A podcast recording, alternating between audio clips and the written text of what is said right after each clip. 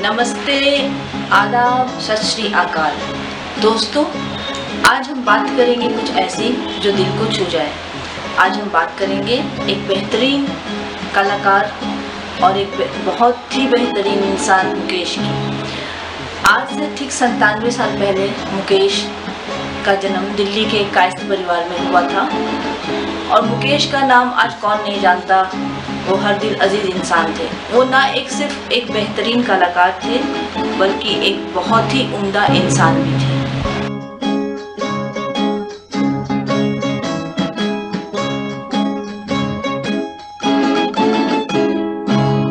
किसी की मुस्कुराहटों पे हो निसार, किसी का दर्द मिल सके तो ले उधार, किसी के वास्ते हो तेरे दिल में प्यार।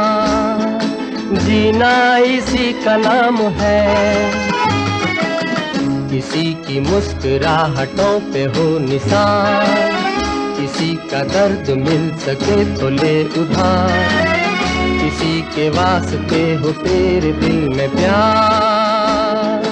जीना इसी का नाम है। मुकेश को बचपन से ही संगीत सीखने का बड़ा शौक था। वो खुद भी संगीत सीखते और अपनी छोटी बहन को भी संगीत सिखाते मुकेश के जीवन की एक और दिलचस्प बात, उन्हें दिल्ली की एक लड़की से प्यार हो गया, जिसका नाम सरल था। लेकिन सरल के पिता इस शादी के बिल्कुल खिलाफ और वजह थी मुकेश का गायक होना। मजबूरन मुकेश को सरल को लेकर दिल्ली से मुंबई भागकर आना पड़ा। वहाँ उन्होंने सरल के साथ शादी रचाई और अपना घर बसा लिया। मुकेश और राज कपूर के बीच में बहुत गहरी दोस्ती थी। राज कपूर के हर गीत को मुकेश ने अपनी आवाज़ दी थी और यही वजह है कि राज कपूर उन्हें अपनी आवाज़ मानते थे। और जब 27 अगस्त उन्नीस सौ छिहत्तर को राज कपूर ने मुकेश की मौत की खबर सुनी तो वो सदमे में आ गए और उनकी ज़ुबान से बस यही निकला I have lost my voice